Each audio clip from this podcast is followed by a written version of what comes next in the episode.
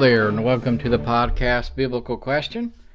You can go to our webpage at biblicalquestion.com to find out more about us and be able to put your name on a prayer list request there. You can contact us to do that. You can submit your Bible questions, and we will do our best to, to answer them.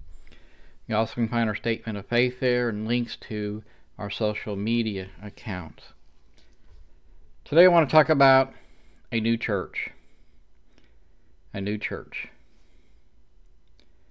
If I made that statement in front of a group of people, most people would be shocked that some might even think that the statement was unorthodox. Church as as it's been done for the past 1500 years has failed profoundly and needs to be abandoned. Millions, of course, have already done just that.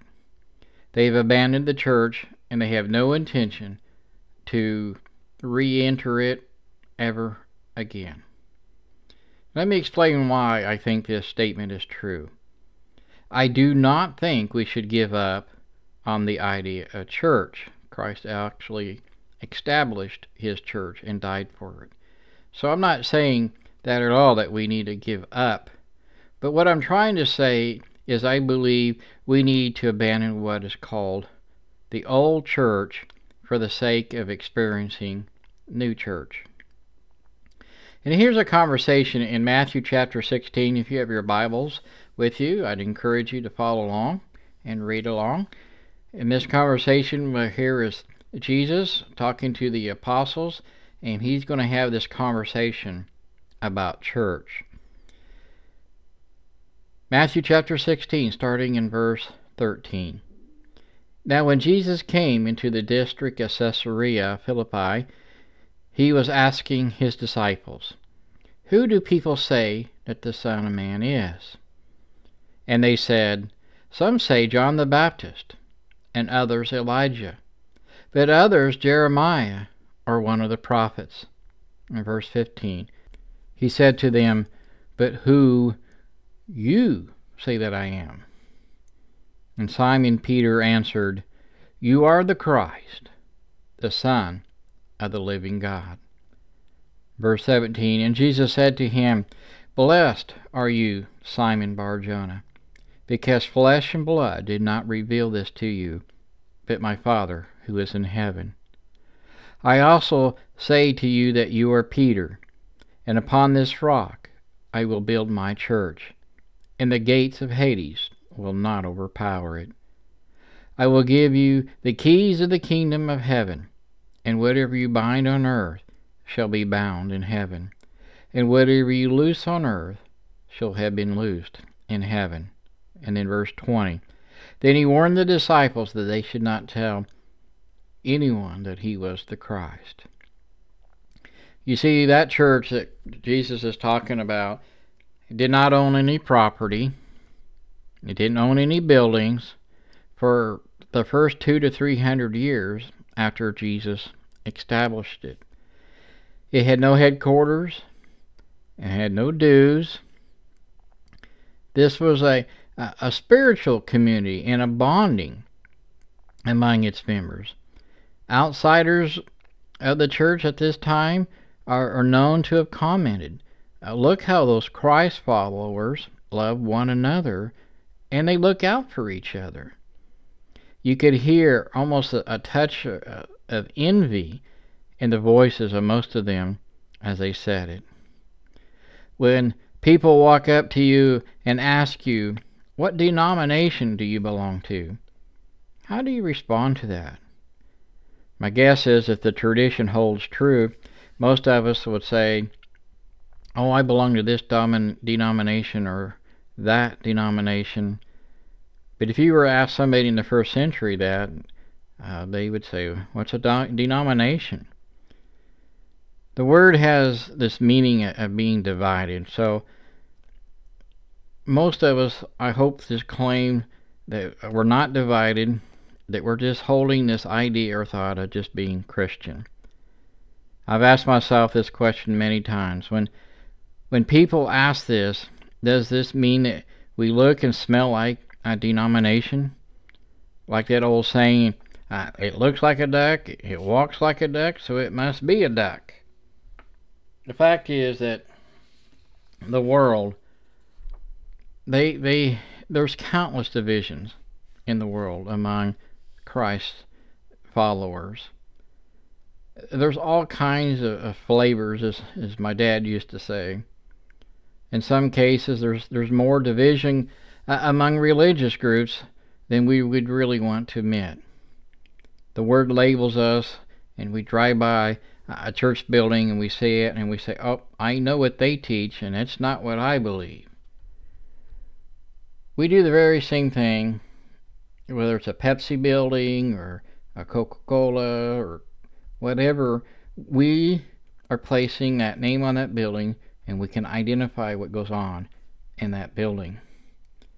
We must be careful, though, as as Christians, of running around and judging every person and telling they're all going to hell if they don't belong to uh, the church that I go to.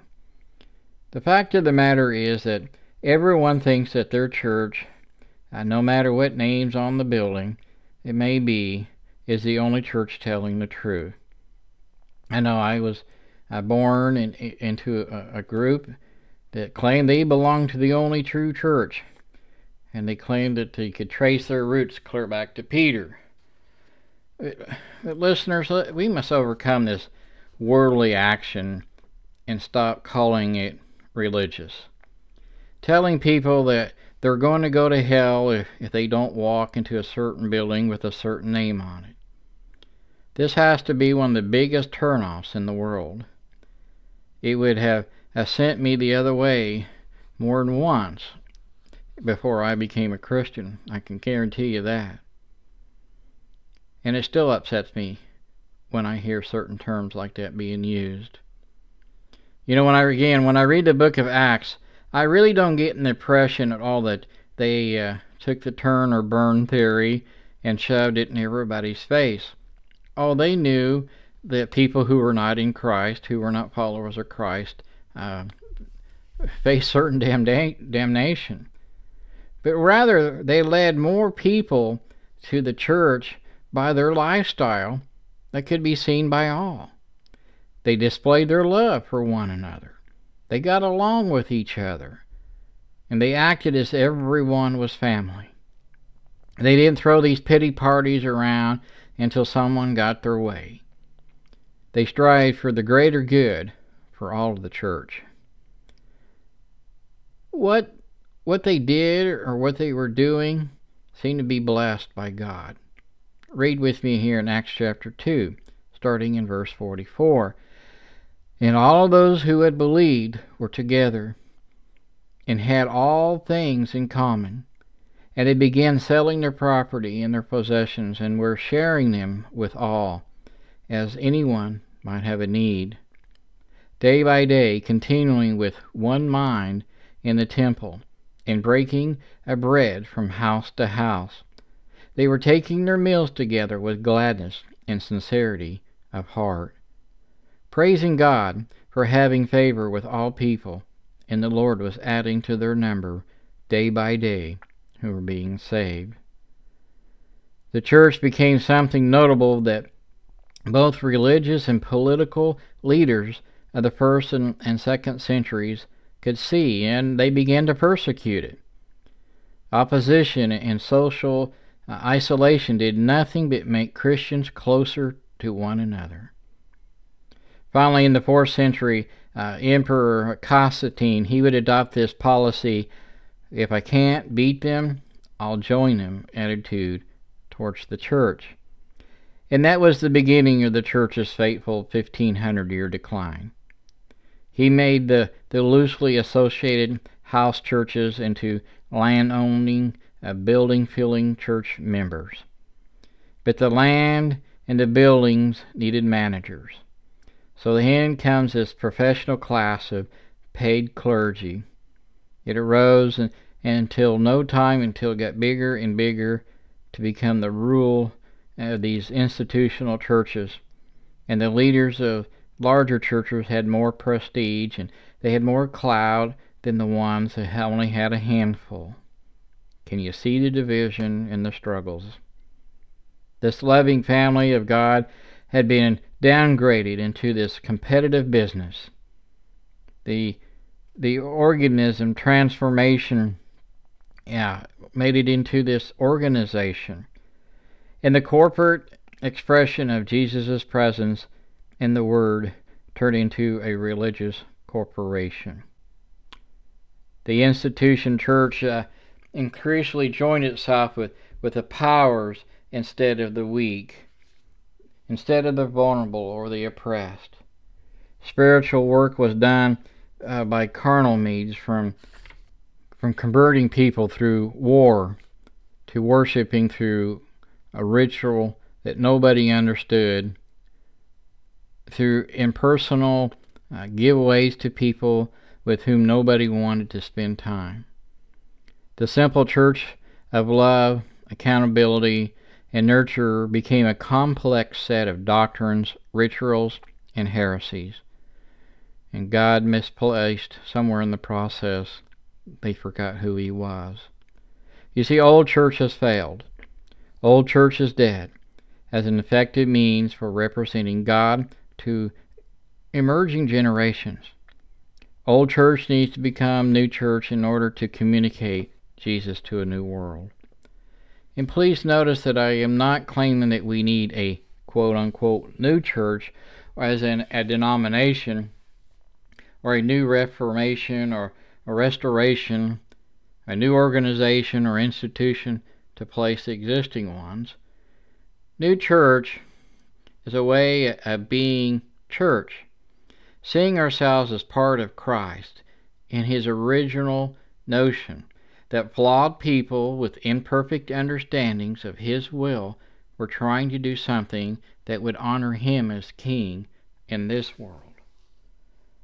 If such radical uh, ideas were ever to take hold in the larger body of Christ, or large uh, members, uh, people would accept Christianity in this fragmented samples of something that is holy and revolutionary yet take place in the world.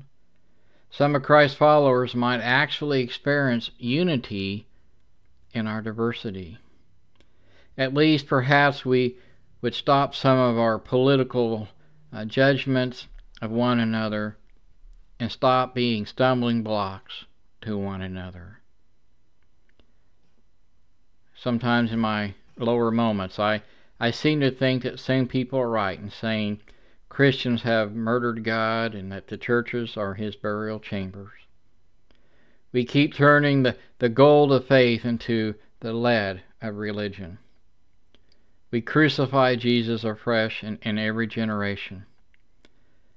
How did whatever it was that Jesus promised to build, died to make possible, and rose to reign over the Father's right hand, ever come so dishonorable of an end?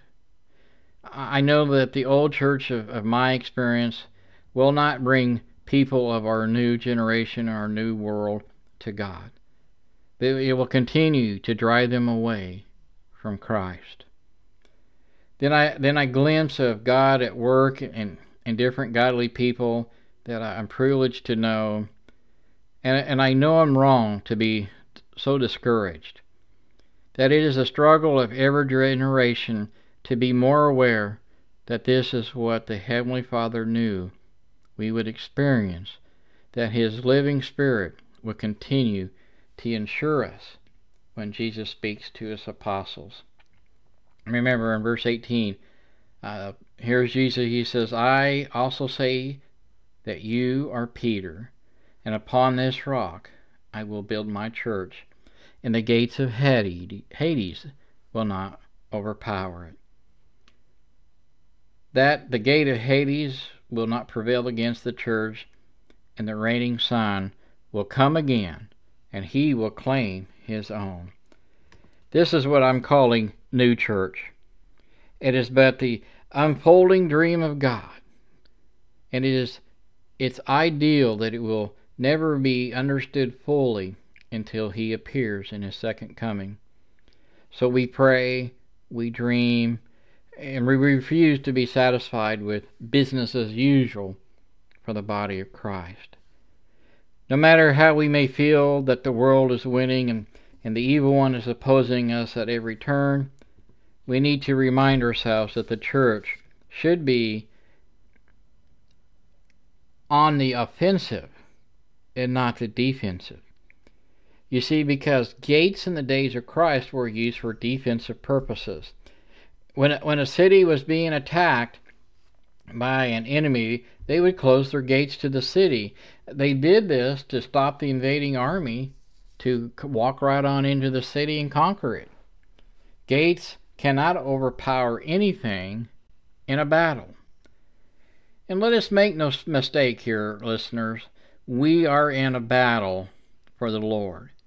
Paul wrote to the Ephesian church, uh, chapter 6, starting in verse 11 Put on the full armor of God, so that you can take your stand against the devil's schemes. For our struggle is not against flesh and blood, but against the rulers, against the authorities, against the powers of this dark world, and against spiritual forces of evil in the heavenly realms. Therefore, put on the full armor of God, so that when the day of evil comes, you will be able to stand your ground. And after you have done everything, to stand. People who are, are not in battle have really no need for body armor.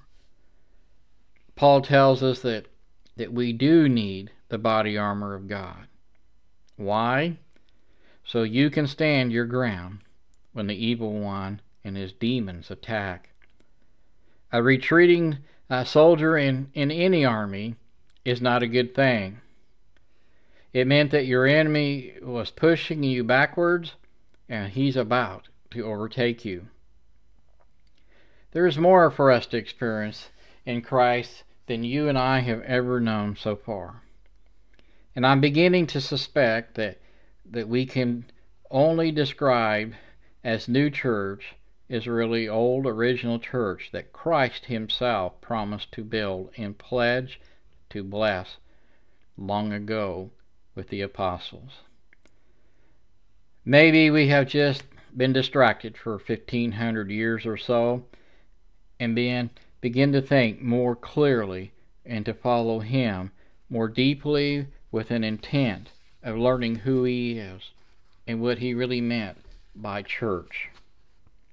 Maybe we can still learn that its effectiveness and its presence in the world is tied to answering the question Who do you say Jesus is? Rather than expensive properties, social rankings, uh, social clubs, and the doctrinal test, Perhaps a relationship based off of faith in Christ yet can foster an expressing encouragement among those who confess Him as King. To be a church that has love, not only for the Lord, but for everyone as well. Not only for each other, but definitely for the lost souls of the world. They need to know the love of Christ too. And our problem in our society, and at least in America and several other countries that I have been in in the past, when they say church, they think of a building. And Jesus did not die for brick and mortar and cement or wood or whatever your church building may be uh, built in. Jesus died for people. He died for you and me. He died for our souls and shed his blood so that we may be cleansed from our sin, and that we may enter into His gate and His kingdom for all eternity. We need to understand that Webster and his definition of church is not really a biblical definition. Church can be anywhere that you and I meet in the name of the Lord to sing songs of praise, to, to break bread, to remember his death and burial and resurrection, to sing songs of praise, and to join together. That's what church is. And that's where we need to focus. The evil one does great things to keep us divided And I have met people all over the world who really are my brothers and sisters in Christ that many others may not claim. I recall some missionaries that stored up Bibles in Germany years ago before the fall of the of the, the Berlin Wall. And once that wall came down, they had Bibles in storage buildings in Germany, and they all flew over there, and they were ready to take those Bibles and the good news of the gospel to the communist part of Germany and teach them who Christ was. I was amazed how quickly they came back. They were back within just a few months, and they they reported was Christ is there. Oh, they don't have the names on the buildings that you and I think they should have. They just say Christians meet here, the church meets here. That, folks, is the church. They were meeting together. They had Bibles that had been smuggled in that were left after World War II, and they were excited to get the new Bibles, but they really did not need the missionaries' help beyond that. You see, because God had allowed his church there, even under communism, to prosper. It might have been underground, but people were there and they had found the light that Christ shines. I certainly hope that you uh, are in a congregation that lets the light of Christ shine in the community and that you let it shine around you at work, uh, at, at school, at the market, wherever you may be, that people can say, ah, there's a Christian. That's the greatest uh, compliment I think that I could ever get from people around me. I certainly hope you've enjoyed the podcast. I know it was a little different for some of us. Uh, I'm hoping that it's been encouraging to you and that you will rethink what church really is and, and how we live our lives as Christians. I encourage you as well to go to our again to our webpage at biblicalquestion.com to find out more about us and listen and download us each week as we uh, always try to have at least one uh, podcast per week. We're trying to find more time and to do more. And I'd encourage you to pray for us as we pray for you, our listeners, and for the persecuted church around the world. Again, to the point of the uh, of this podcast, you can't persecute buildings. Well, you can burn them down or whatever, uh, but the persecution is really against the people who meet there. Again, may God have the glory and may God bless you. Thank you.